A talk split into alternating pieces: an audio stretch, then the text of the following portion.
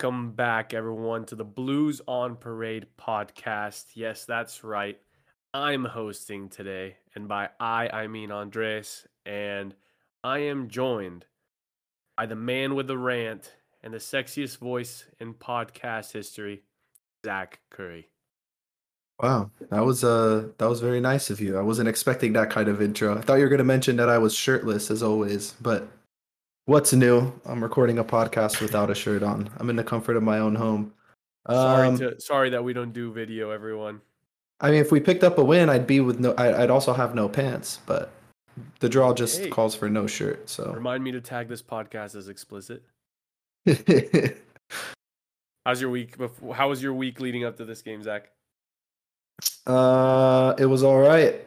Um, Lakers season started, so not looking forward to that. I'm sure Sam's looking forward to the Clipper season. Um, but other than that, man, I'm just looking forward to Chelsea, and then also LAFC's playoff run starts tomorrow, Thursday. So we kick it off against the Galaxy. So hopefully we could tap that Galaxy ass, and uh, you know, kick off the weekend on the right note. If we if LAFC could get a win against the Galaxy on Thursday, and then Chelsea wins on what is it Saturday, that would that would be be a great weekend. Yeah, luckily for you, you get to support your local in the MLS. Dynamos suck; they're done for the season. So, There's give and take. The Dodgers the Dodgers are out of the playoffs. well, that's what I was gonna say. You said the, you mentioned the Lakers. Sam's got the Clippers, much more established teams, and I have the Rockets. So I have to just enjoy the rebuild. But my Houston Astros, they're still in there. They're not banging drums anymore, so I don't want to hear it. But they beat the Yankees tonight, so that's one thing that that kind of made me feel a little bit better about how not much about the result from today, but more about how how the game played out for for Chelsea at, at Brentford. Uh, but before we go into that, we aren't joined by Sam today. Uh, I would joke with the snake joke again, but shit you not, I almost had a snake actually bite me today. Like Uh-huh. completely not kidding this time. I was walking to one of my accounts that I visit once a week for work, and as, as I was approaching the the office door of this building, I'm like shuffling through the paperwork that I'm trying to give to this doctor, and I sh- like this this snake was like two and a half feet long. It's what they call a buttermilk snake for anyone that's that's listening or care enough to look this up. It was like a white, gray, and black snake, and as I approached it, it like lifted its head and like looked into my soul. I shit you know, I like almost crapped my pants. Luckily, this office has a second door that I was able to go into because this snake was perched right in front of the door that I usually go through. So I was able to avoid it. So I'm not joking about snakes. Sam just unfortunately couldn't join us today. Um, but that's enough about these crazy snakes that are taking over the world, Zach. Let's talk Chelsea Brentford. Uh, we had a lineup. We, we actually stuck to the 3 4 3 under Potter. I think this is the first time where we deploy back to back same formations. And we had the same same good old face of Kepa in goal.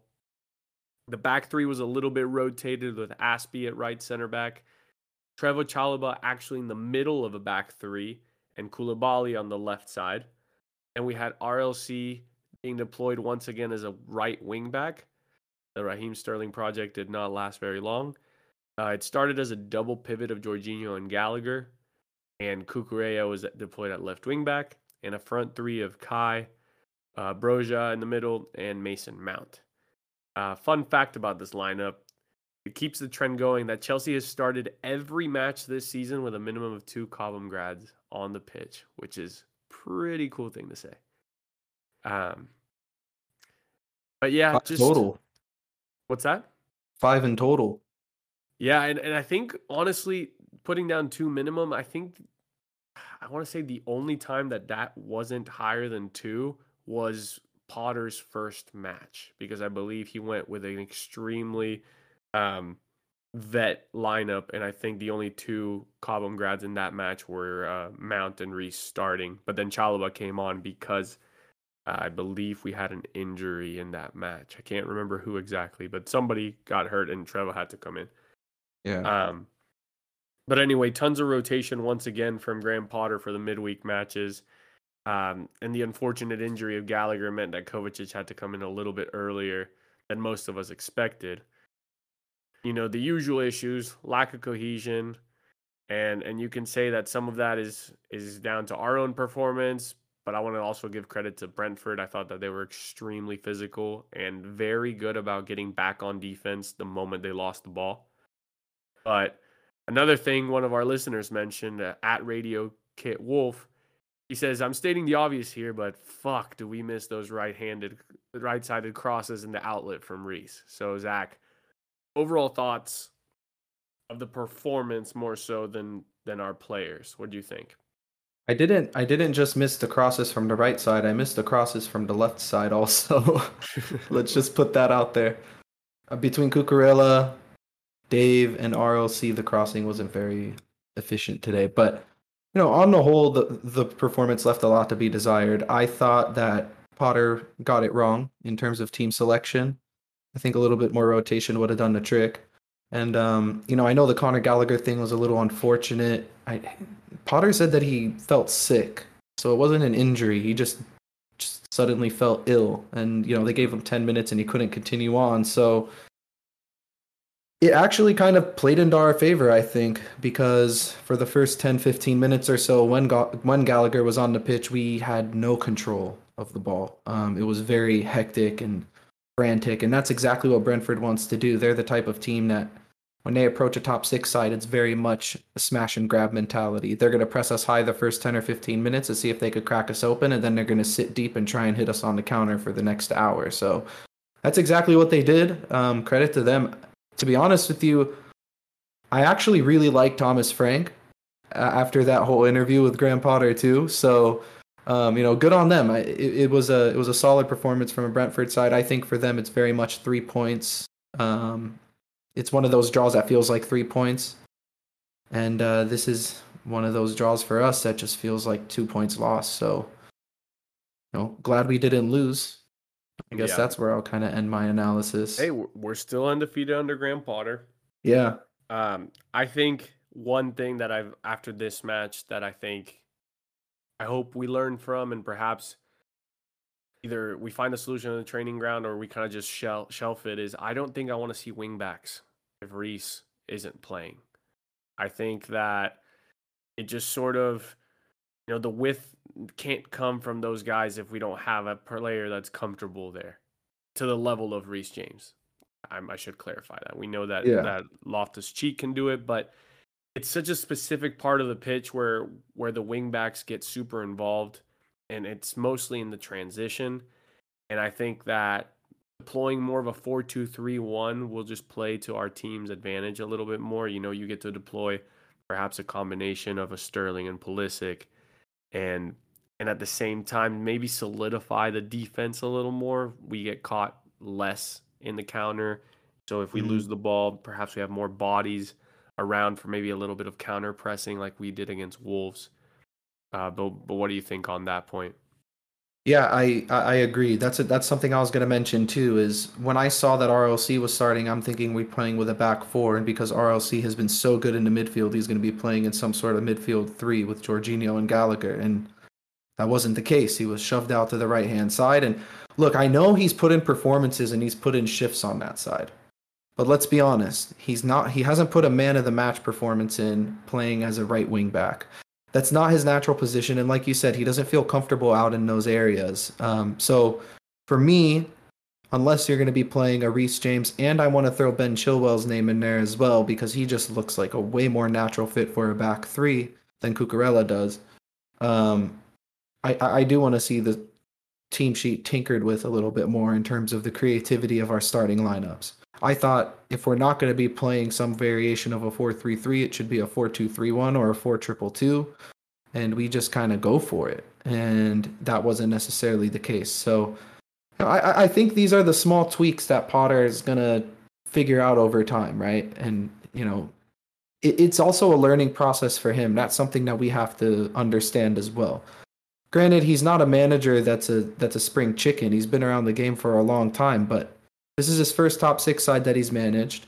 And, you know, he came in and the player who was arguably performing the best under him in those first eight or nine games in control, gets injured, and now he has to find a solution. So the the Man United test is going to be huge. Let's just put it that way. And we'll get to Man United here in a second, but I mean, it feels like our podcasts recently have been sort of a broken record in terms of who we talk about, and it's been Kepa Mount, Kepa Mount, Kepa Mount, and we're talking about Kepa yet again.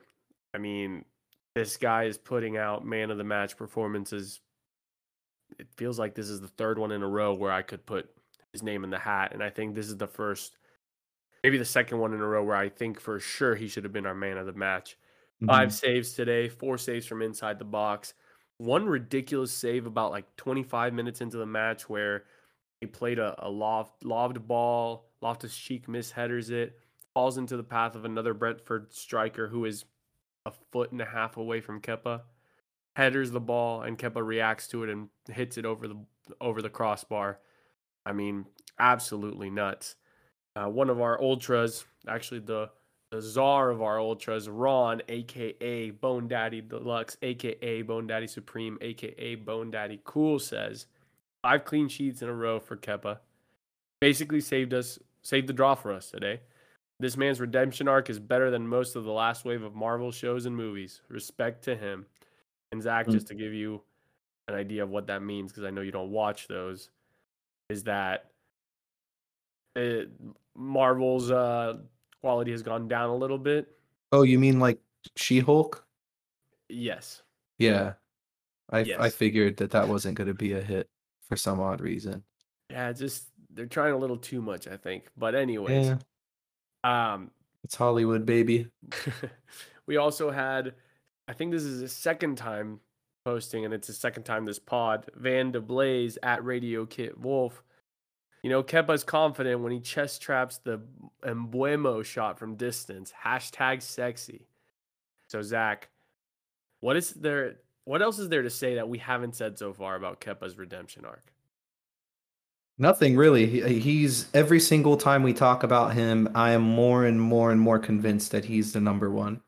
Um, you know, they asked Graham Potter about it, and he said to, that the football's pretty much doing the talking. There's there's not much else to say about that. The guy hasn't put a foot wrong, and in this game, it's funny because I did feel like he was a little more shaky than normal, just because of the just because of how frantic the game was at times. He was rushing out to the top of his box a lot more than normal. Um, luckily, we didn't get punished for it, but to his credit, he also made a couple good saves at the, right at the edge of the box for preventing guys like Ivan Toney and even Wissa, who got in a couple times from you know dinking it around him and maybe squaring the ball for a tap in. So I love the man. I'm com- I've completely changed my tune on him, and you know all credit goes to him in that respect because some of the things that I was saying were pretty damning. I was ready for this guy to be gone and and if we're going to be talking about hindsight, I think arguably the most important transfer or non-transfer of this summer, you could argue is blocking Kepa's move to Lazio and keeping him here at the club. I mean, it's sort of given our defense a boost. It's given us an outlet in possession and just an overall sense of uh, comfort in the back. Now, again, Mendy's a world-class shot stopper, and it's a great problem to have when you have two goalkeepers who are among the best in the world. But you know, Kepa is going to be starting every single match from now on. I think that's a foregone conclusion. And uh, I actually listened to his uh, post-match presser, and the guy's mentality is spot on. You know, we always talk about his ability to lead on the pitch and point things out and you know position players on set pieces and whatnot and he's the first person to bark at defenders if they do something wrong but he said that they asked him, What's the mood in the dressing room? And he said, The guys are upset. It's two points dropped.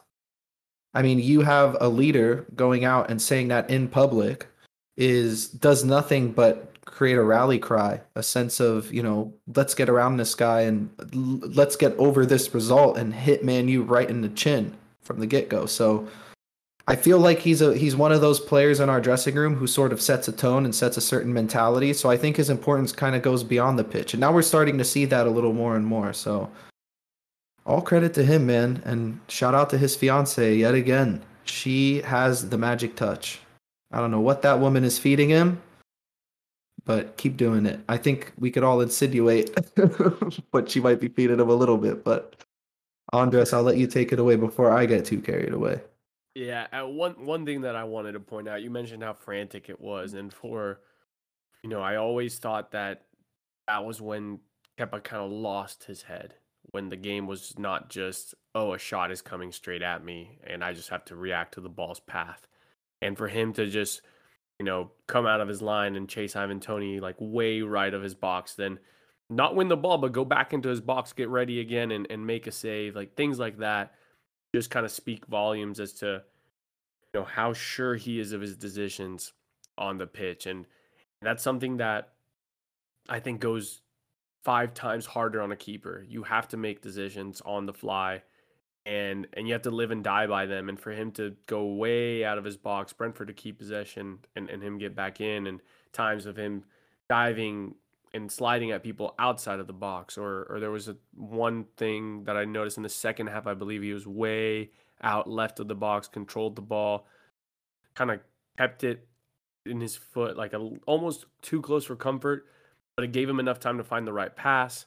Mm-hmm. And then uh, our, our listener Van de Blaze mentioned, you know, the fact that this this Brentford striker tries to chip him from 40 yards out, and he knows exactly where he is, and he realizes I don't need to use my hands yet. I'll, I'll have that in my back pocket if I do have to pick up the ball afterwards. Chests it down, keeps the game going. So again, Kepa's on on fire. We've we've talked this to the ground, and the man just keeps performing. So props to him.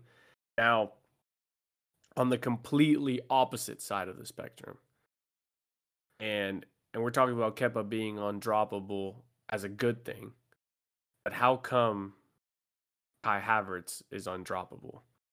I mean, the man just had another. Uh, I wouldn't call it an unforgettable performance because I hope Potter finally sees how bad this man has been. Kai was just simply awful.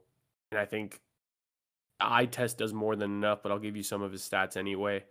Zero of three successful dribbles, zero key passes, one shot on target, one of four aerials won. The man is six foot two. Two of 11 ground duels won. So even on the ground, he couldn't do shit. And like one of those things that like two of 11 ground duels lost or only two of 11 won. There was a specific ball that was played in like one of the few times that we were actually doing something offensively where he was doing a, a curling run off the shoulder of the center back. And instead of just for once braving the very, very minimal contact, he dives when he would have been absolutely clear because Raya, the keeper for Brentford, was nowhere near that ball. Flops, doesn't get a call because obviously he flopped. And somehow, somehow with all of this, the man made it to the 81st minute. I don't I still don't know how.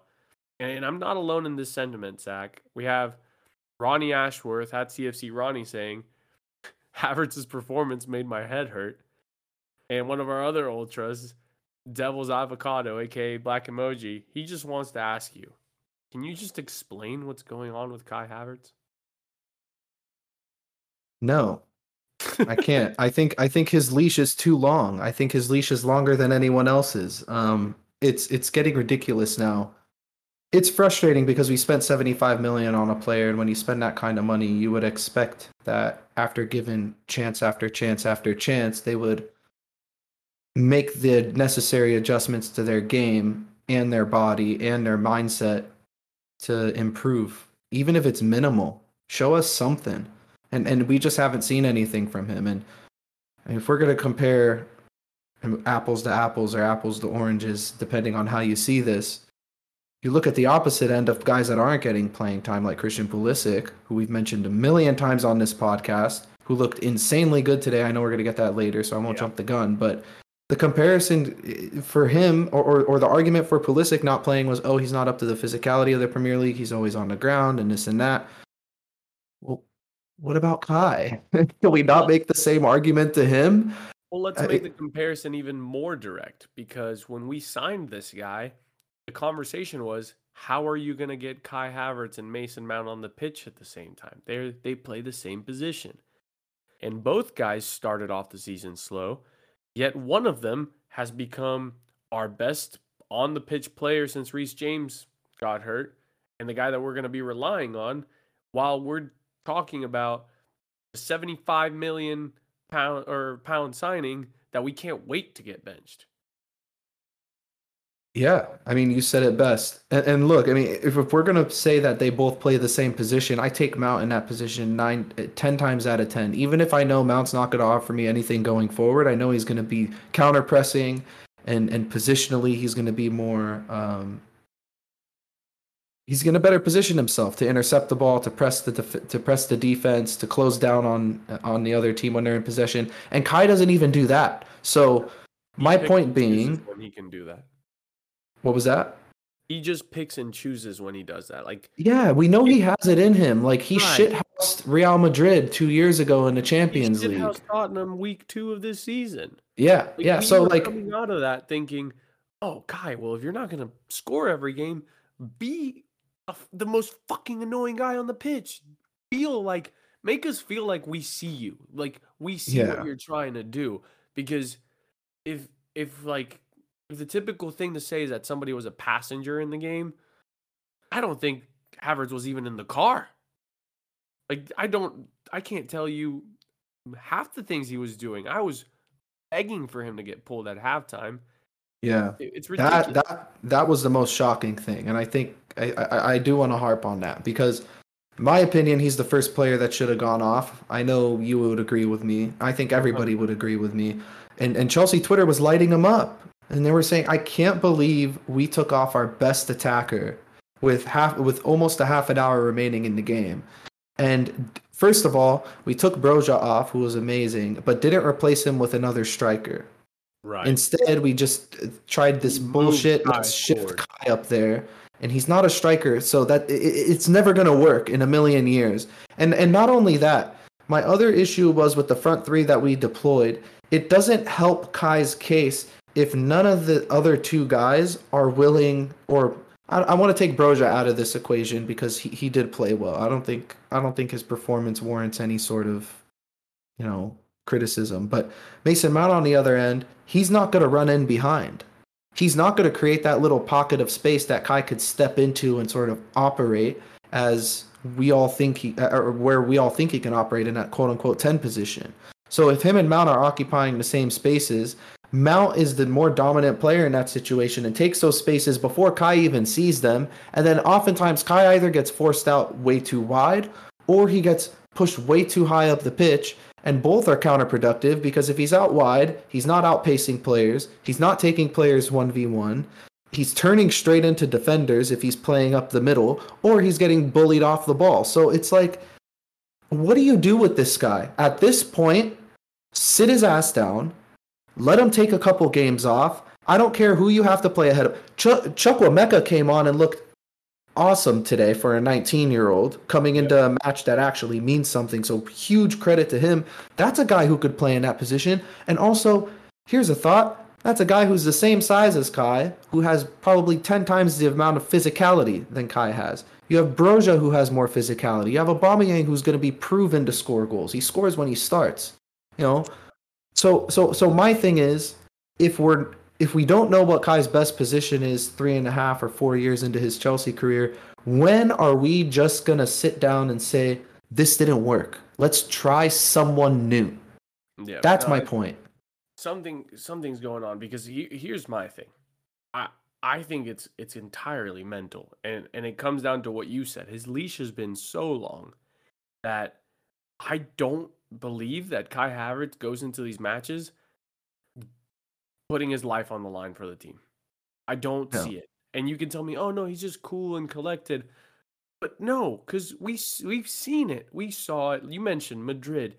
You mentioned we mentioned the City final all the time because that's the only thing that's kind of keeping his career at Chelsea alive. The, the the Tottenham match earlier this season, like Kai can shithouse. Kai can be annoying. Kai can earn yellow cards because he defends hard, but he just chooses. He picks the big the big stage, and that's when he's gonna do it. He waits for the derby. He waits for a rivalry match. He waits for perhaps a Champions League game. That's not what makes you a, a, a player that we can rely on. That's not gonna be what keeps you here. Those Yeah. performances like today is why we're so willing to get in Nkunku. Yeah. Like Who who honestly would probably fill a similar position to Kai, yeah, except no, exactly. he's more I don't even want to say tried and trusted. I just feel like stylistically he just fits better with this team than Oh, Kai yeah. ever will. But but you talk about like the difference is like Chukwuemeka, 19 years old. Kai's what, 22 still, pushing 23. But you have a guy like Chukwuemeka who's gonna give it give you a this is my championship, my opportunity, and it's fucking Brentford. Meanwhile, you've got Kai who's just like, oh, it's just Brentford. I'm not gonna get subbed anyway. It's, like- almost like he's coasting his way to the World Cup. yeah, And then and then it- it- it's almost it, this this is my hope at least is that this isn't Kai Havertz's career at Chelsea. My hope is that he's just coasting uh, and making sure he's staying healthy going into the World Cup and then when he comes back he's going to bang. That's see, not going to happen, but My concern is that he will bang in the. World Cup and come back and then go back to mediocrity because now his leash got ten times longer. well he usually bangs for Germany, so it's probably going to happen, man. I mean, let's just be honest with ourselves. If the transfer, if the summer transfer window opened tomorrow, I'm, I'm, I'm listening to any offer somebody gives me for Kai Yeah, Havertz. That's upwards of sixty million. If I'm we can- listening. yeah, if we can get our money back, you take it. But Yeah, you know, we'll we'll go from we'll go from the guy who's got one of the longest leashes at Chelsea to one of the guys that seems to have the shortest leash in his time here that has spanned three managers now, and that's Christian Pulisic.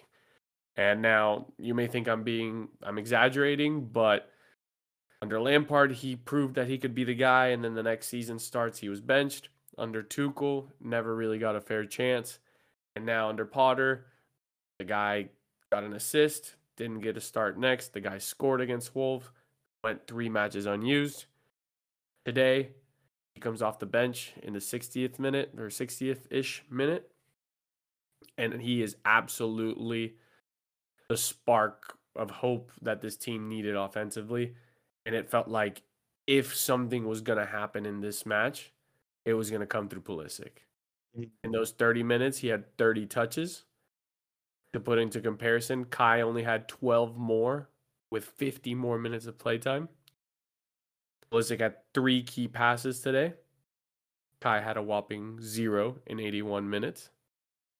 18 out of 23 passes completed, which, again, you're coming in, you're looking for a goal. Those are what? Excuse me. Five incomplete passes when you're going as risky as you can. That is absolutely great. everything was forward. Yeah, one completed long pass, two shots, which were arguably the best chances we had in the second half.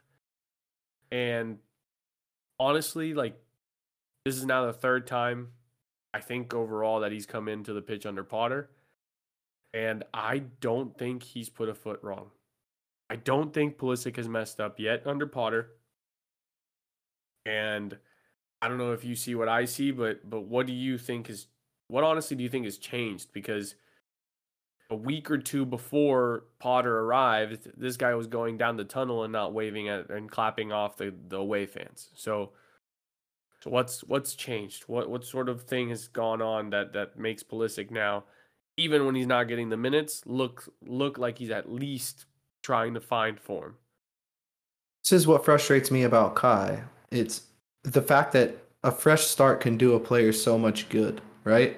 Graham Potter came in, and one of the first things he said was, I'm not going to judge the player off their past reputations. I'm going to judge the players based off what they show me when they get their when they get their chance. And Pulisic has only shown that he's hungry, and Kai has done the complete opposite. Um, but harping more on Pulisic, the guy's just hungry, man. It, this is exactly what this game needed, and the only person who was actually providing it for us in the first half was probably Broja. But that what I'm referring to is that fuck you. I'm gonna do whatever I need to do to get us over the line.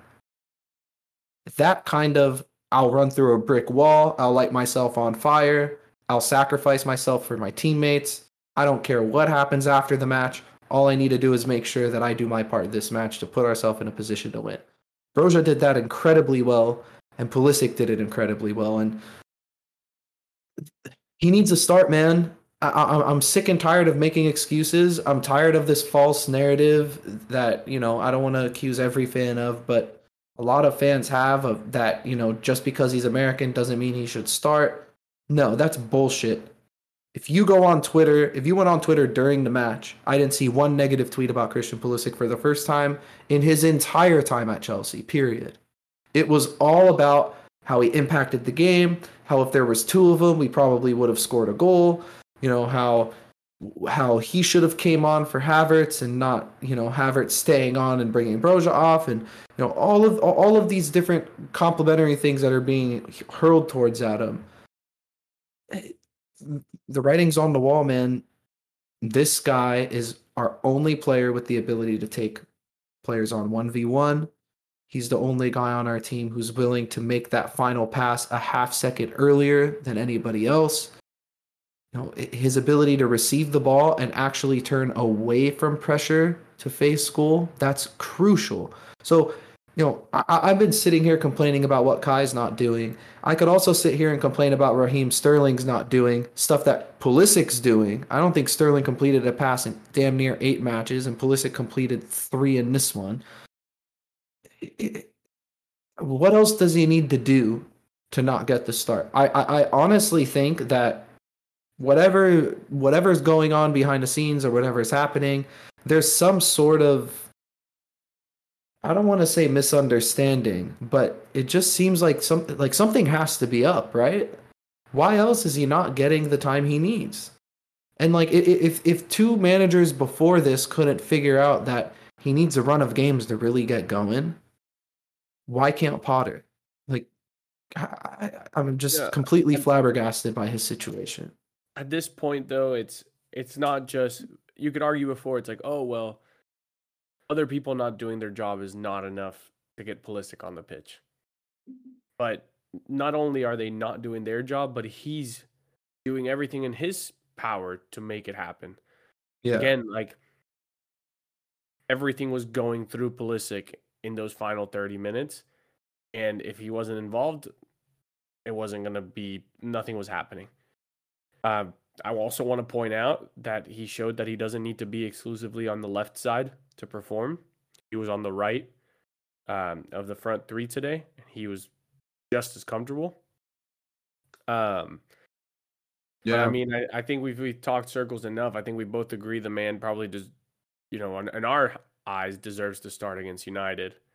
And I, I want to throw I want to throw Chuck's name in there too, not to start against Man United, but he looked like a young RLC out there, man. That I, I want to see him play more, especially in that front three. He looked extremely versatile. Yeah, no, I think he he's. It was only a matter of time before, not under Tuchel, but I think that Potter's been including him in the in the benches, and he he got those like a flash of minutes before. Then he had that behind the doors, like behind closed doors match where he scored twice uh, with first team players facing off Brighton. So uh, sort of behind the scenes work has been increasing and, and what he and his stock in terms of how Potter sees him has gone up. And I think that for him to trust him in nil nil was was a very cagey match at this point because I think in the second half Brentford was really giving it to us really spoke volumes of, of how much we'll probably be seeing of Chuck moving forward. I think ahead of the pecking order in front of Ziyech, something to point out too. Ziyech, this is the first Dennis time Ziyech isn't getting sympathy minutes. No Ziyech, no Denis Zakaria. I mean, yeah, yeah. I again, we'll we'll probably be seeing more of him, but but I want to bring it back to to United because that's who we face this Saturday.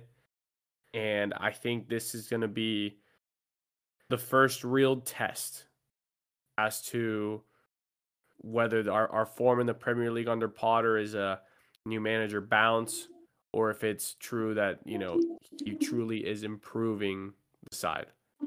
I think United just a club of that status is is something that makes this a big match. At least for me, United is one of the biggest matches of in the calendar.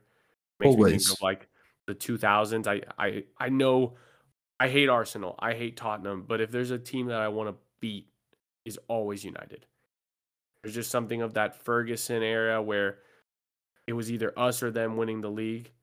That just makes me like this is my like as a Longhorn, I love playing OU or playing A&M. This is the equivalent for me. I love the United match. And so in my eyes, I think this is probably the biggest game and and United under Ten Hag has has improved a little bit. I think that perhaps stylistically they're not the prettiest team to watch, but they're getting their results. I mean, the last five matches they got four wins and a draw. Uh, they beat uh, Omonia Nicosia three to two, and they beat Everton two to one. Then they beat Amosia, whatever, one 0 again. Nil nil scoreless to Newcastle, which honestly Newcastle is a solid team that I'll respect to them. And then today, at the time of recording, they beat Spurs two 0 So regardless of how what I think the style of play looks like, they're getting results. So Zach, I don't know if you have anything to to that you've seen recently, maybe from the Spurs match, that is cause of concern or, or something just to watch out for tactically for United. Well, now we know that the question mark over Ronaldo is not a question mark anymore. He's not going to be starting for Man United at all. Like I think they're not just they're just not going to experiment with that. Um, they really found their stride ever since. Yeah, yeah. And the Ten Hag is. I think he, Ten Hag was like, "I'll deal with that tomorrow." It's literally what he said. So that relationship is broken. Um, Wouldn't be shocked if Ronaldo mysteriously gets injured before Saturday, you know? Yeah. yeah, Small but- training knock prevents him from being on the bench.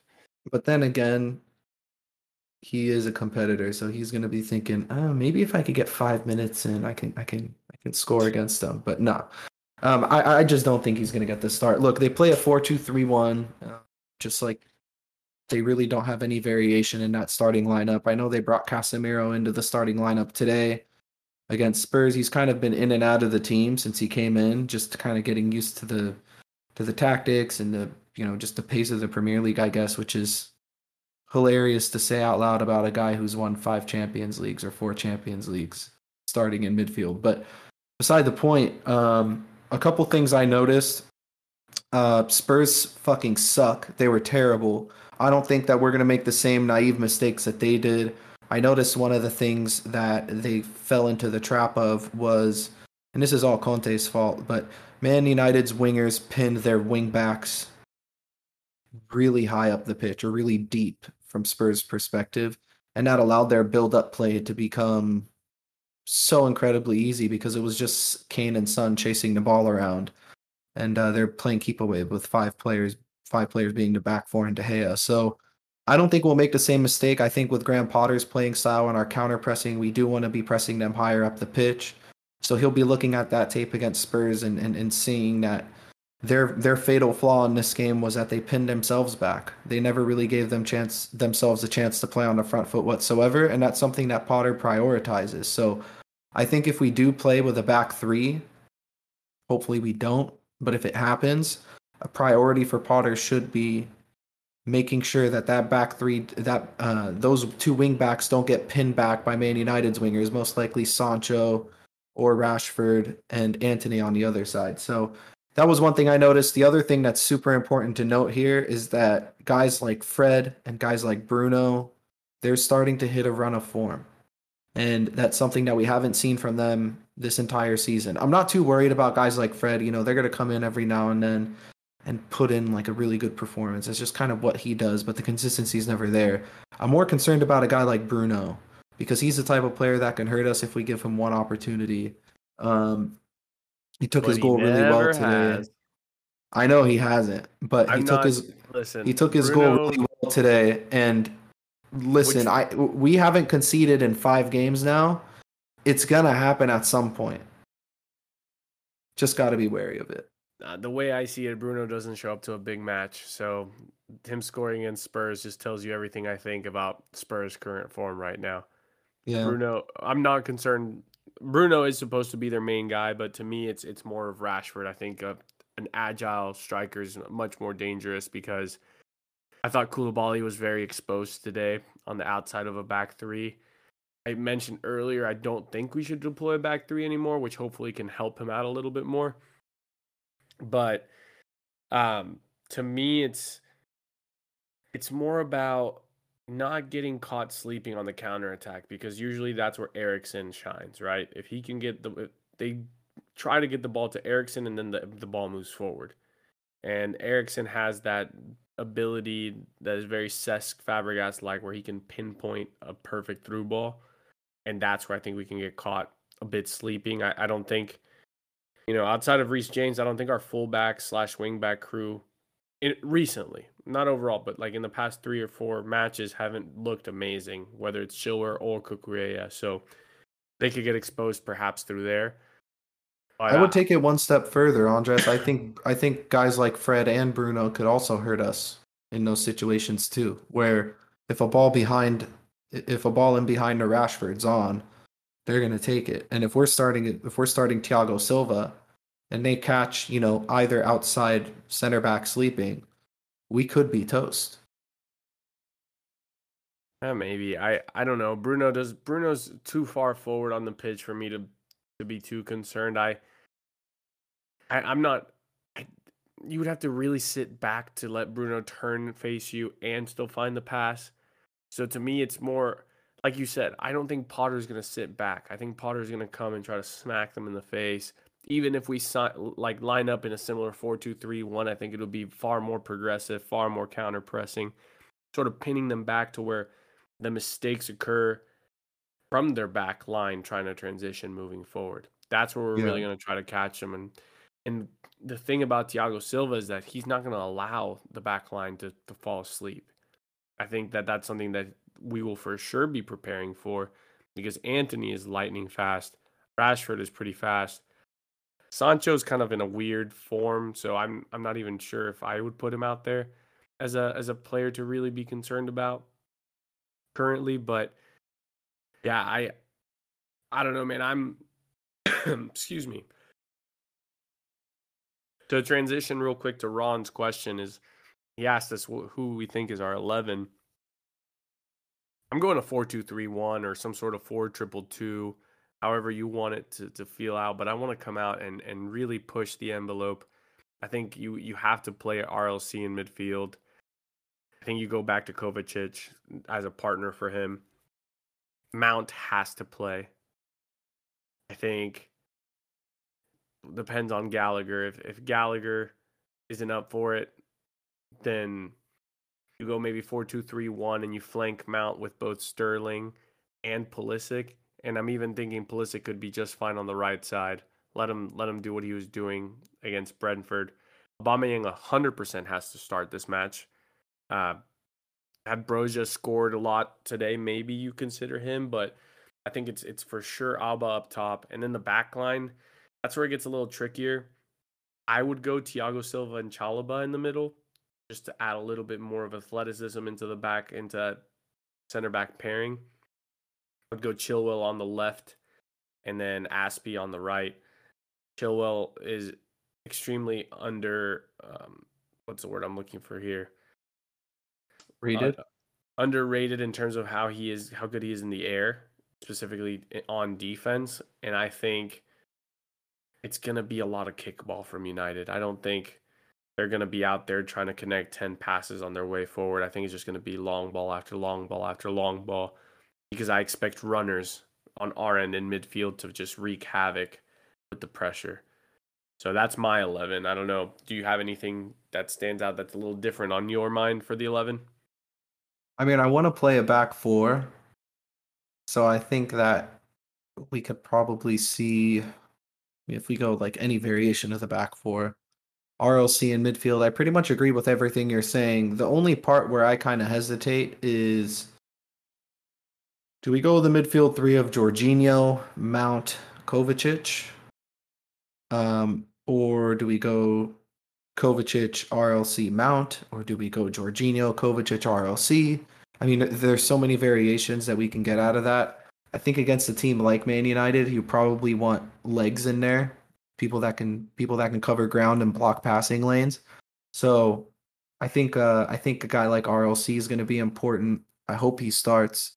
Kovacic looked great against Brentford. He was one of the players that one of the few players that actually looked half decent. Um, but the tricky thing for me is who are you going to start out on the flanks? Um, I'd like to say that Pulisic and Sterling get the start, but I have a feeling that Mount's going to be deployed as a winger, and we're just going to stock up on midfielders to prevent that ball up the middle from Manu. Um, Aubameyang has to start, and my, my logic for that is um, when Lisandro and Varane play together in five total matches, they have four clean sheets. So I think the chances are going to be coming few and far in between. They defend really well as a unit, especially together. So you can't afford to have a guy out there and say, "All right, you're going to get your four or five chances and your goal today." It's more it's going to be more of a conversation like, "All right, Auba, you know the drill. You're probably going to get one chance and you're going to have to score it." And I, I just trust Aubameyang more at this point. Sterling's been in a really down run of form, so I wouldn't mind if we didn't see him start, honestly. If Mount starts on the right, why not start Pulisic on the left and bring Sterling back off the bench. I mean, he hasn't been cutting it as of late either. So, yeah, I mean, uh, my lineup would be exactly the same as yours um, for the most part, minus one or two changes. So I don't want to I don't want to harp on it too much. But before before I kind of sign us off, Andy, what are what are you predicting? What's the score? One nil Chelsea. Yeah, I was gonna say the same. I think uh I don't think it's going to be fun. I don't think it's going to be one of those matches where we're going to be saying, "Oh, what a beautiful run of play," or "What a what, what a great what a great pattern Chelsea just played," or it's not going to be any of that. It's going to be more like, "Oh my God, thank God Kepa made another save. Thank God of this for this last last stitch clearance. Thank God Fred blazed it over the bar from seven yards out." It's going to be one of those games. So I'm gonna go one 0 Also, I think the goal comes from Aubameyang. I think he reminds Graham Potter, you know, who the number one striker is still, and that's not a knock on Broja. It's just more uh, a nod to Aubameyang's specialty. He's a yeah. sniper. That's what he does. Right. So and we're sure Sam is putting in a two-two draw on his prediction book. Oh yeah, yeah, yeah. Has to be a two-two draw. So uh, yeah, if you got nothing else to add, Andy, I'm just gonna sign it off, sign us off right here. So that does bring us to the end of this week's episode. Um, as you know, we do record a pod every single week. If you want to be included on our um, in our episodes, or you want to get shouted out, make sure you are replying to our tweet at the end of every match. We post a questions tweet where you get the chance to ask a question and be featured on the pod. If you're looking for that Twitter handle, it's at Blues on Parade. So make sure that you're following us and interacting with us who knows? You might even get an invite to our Discord. So, um, with that being said, onwards and upwards, man. We don't have time to dwell on this result. We just got to look forward to getting three points against Man U. So, uh, let's keep the blue flag flying high.